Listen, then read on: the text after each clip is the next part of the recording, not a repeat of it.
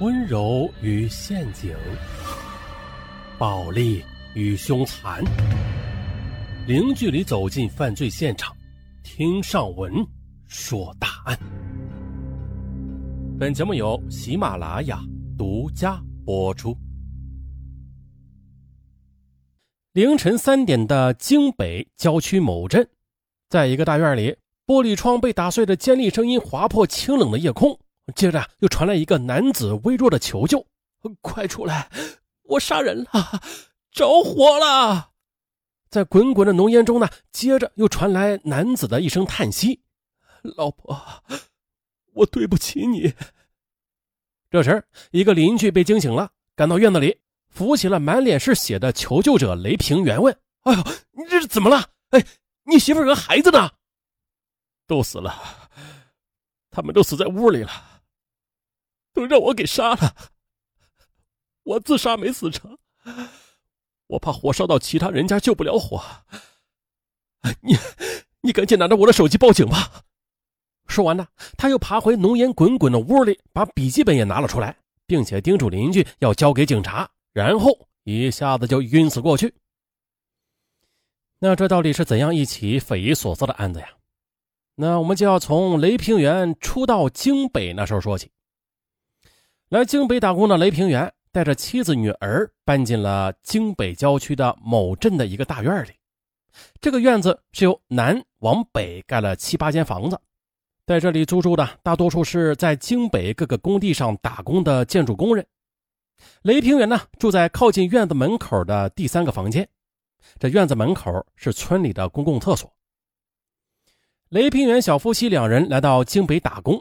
之前两人在建筑工地上是各住各的啊，在凄风苦雨中苦爬苦熬了两年啊，现在经济条件稍微好了一点两人便一狠心呐，在京北的郊区租下了这间房子，同时呢，也从老家把三岁的女娃佳佳接来一起生活。雷平原是个电焊工，平时在京北的各个工地找活干，每月大概能赚两三千块钱吧，啊，刚刚能够养活妻子和女儿。这日子虽然过得有点紧巴、清苦了点啊，但是这妻子贤惠嘛，女儿又可爱，日子倒也是其乐融融。可是谁也没有想到啊，他们平静的生活就因为一个三十七岁的女人开始了悲剧。搬进大院之后的每天早上天刚蒙蒙亮，雷平原家里的窗外啊都会飘过一个靓丽的身影向院子外边走去。雷平原时常的能和这个靓丽的女人在厕所门口迎面的碰上，有两次啊还撞了个满怀。每次相遇，雷平原都是红着脸，木讷的站在那里不知所措。倒是那个女人并不在乎，热情的还搭讪说：“哎，你是刚搬来的吧？我也住这个院子，我姐姐家啊就跟你住临墙的隔壁呢。那你是哪里人呢？干啥的？啊，我老家河北的，干建筑的。”雷平原如实的回答：“哎呦，那可巧了，我老公也是干建筑的，还是个头呢。我们在这里住了好多年了，以后有什么活就让我老公带着你干。我叫李亚玲，嗯，看样子你比我小啊，那就叫我姐姐吧。”李亚玲她爽直的说：“ 好啊，大姐啊！”雷平原顿时心花怒放啊，在人地生疏的京北市遇到这样爽直的大姐，雷平原就如同是遇到了亲人一般。两个人随即的便交换了手机号。那这京北啊，它不是北京啊，京北它到底是在哪儿？大家可以百度一下啊。咱们接着说答案。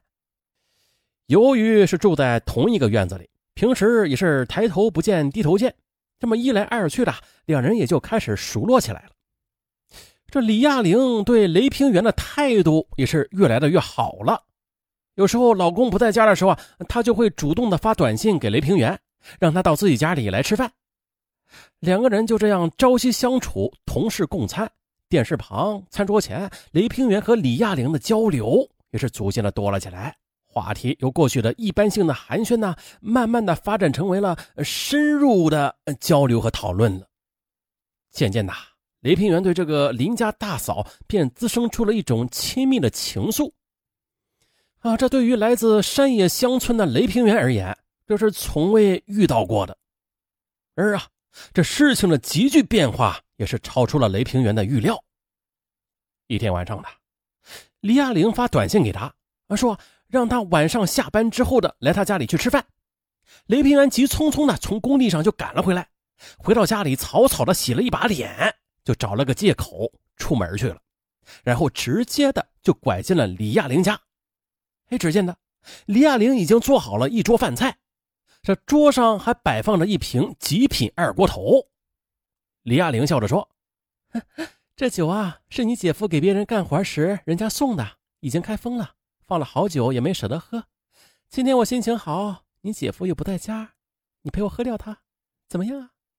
嗯，雷平原一听也笑着说：“呃，我听姐姐的。”啊，说完呢，两人会心的相视一笑。啊，在京北初冬寒冷的夜里，两人推杯换盏之间呢李亚平的嘴角总是悬挂着一丝迷人的笑容，他不停的给雷平原夹菜。倒酒，眼睛闪出一种热辣柔情的光，浑身上下都散发着摄人的魅力。哎呦，这在雷平原的眼里，李亚玲是那样的温柔而妩媚，性感而美丽。两人仿佛是忘了彼此的年龄和身份了。李亚玲渐渐的有些忘情了。她说起丈夫这常年在工地上奔忙，她是如何的熬过漫漫长夜而孤枕难眠的。听得雷平原这脸发红发烧，而说到动情之处，他又猛地伏在了雷平原的肩膀上哭了起来。雷平原手足无措，嫂嫂。但是借着酒精的作用，他不由得抱住了李亚玲，想安慰她一下。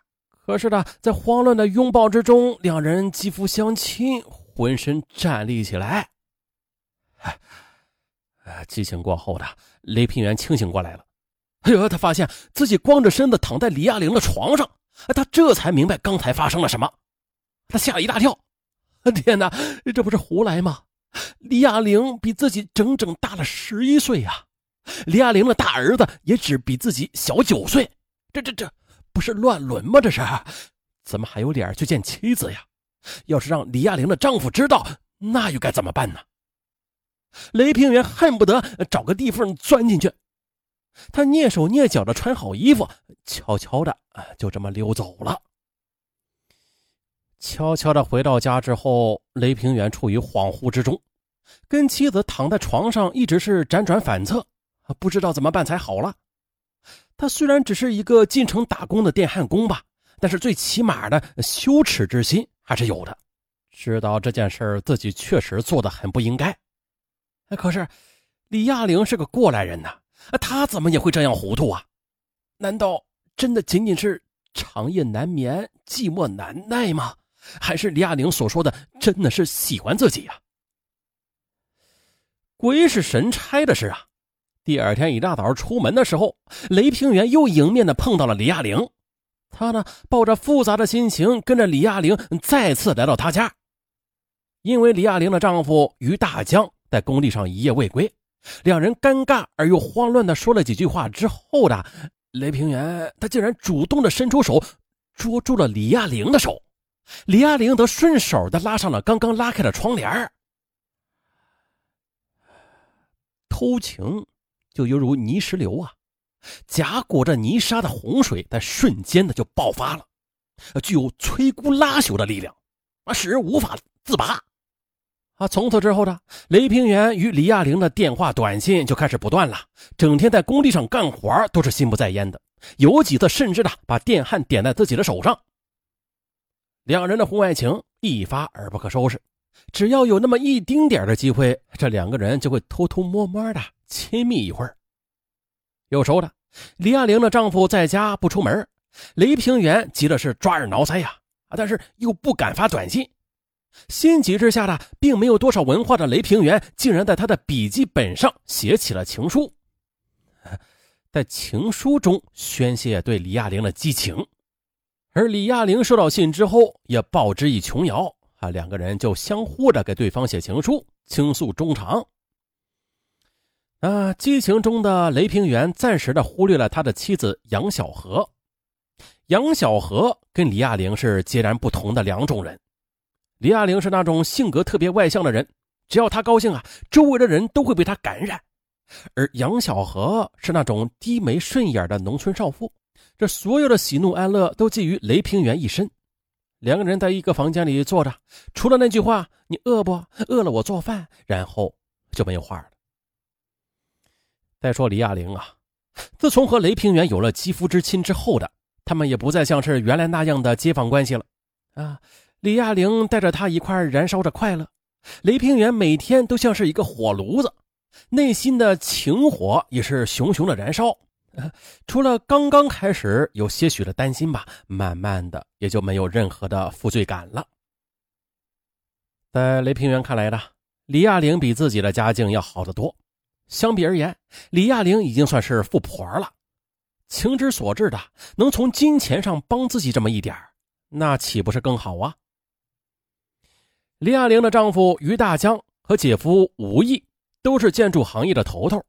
如果他们能带着自己出去干活，那肯定比自己到处找活干要好得多呀。而自己又得到了从未有过的婚外情，这岂不是一举三得吗？